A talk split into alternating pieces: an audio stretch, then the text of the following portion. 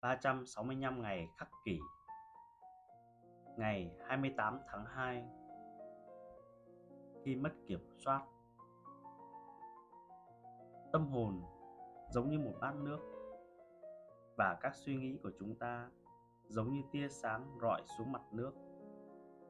Khi nước lay động, Có vẻ như tia sáng cũng di chuyển, Nhưng thực tế không phải vậy. Vì thế khi một người mất kiểm soát thì không phải các kỹ năng hay đức hạnh sao động mà là tinh thần của họ sao động. Và khi tinh thần dịu lại, những thứ kia cũng sẽ trở lại tĩnh tại. Trích những bài học của Epictetus. Bạn nỡ sai sót một chút, hoặc có thể là bạn đã gây ra một sai lầm vô cùng to lớn. Thế thì sao? Điều đó không thay đổi triết lý mà bạn đã biết. Nó không có nghĩa là lựa chọn lý trí của bạn, vĩnh viễn quay lưng lại với bạn.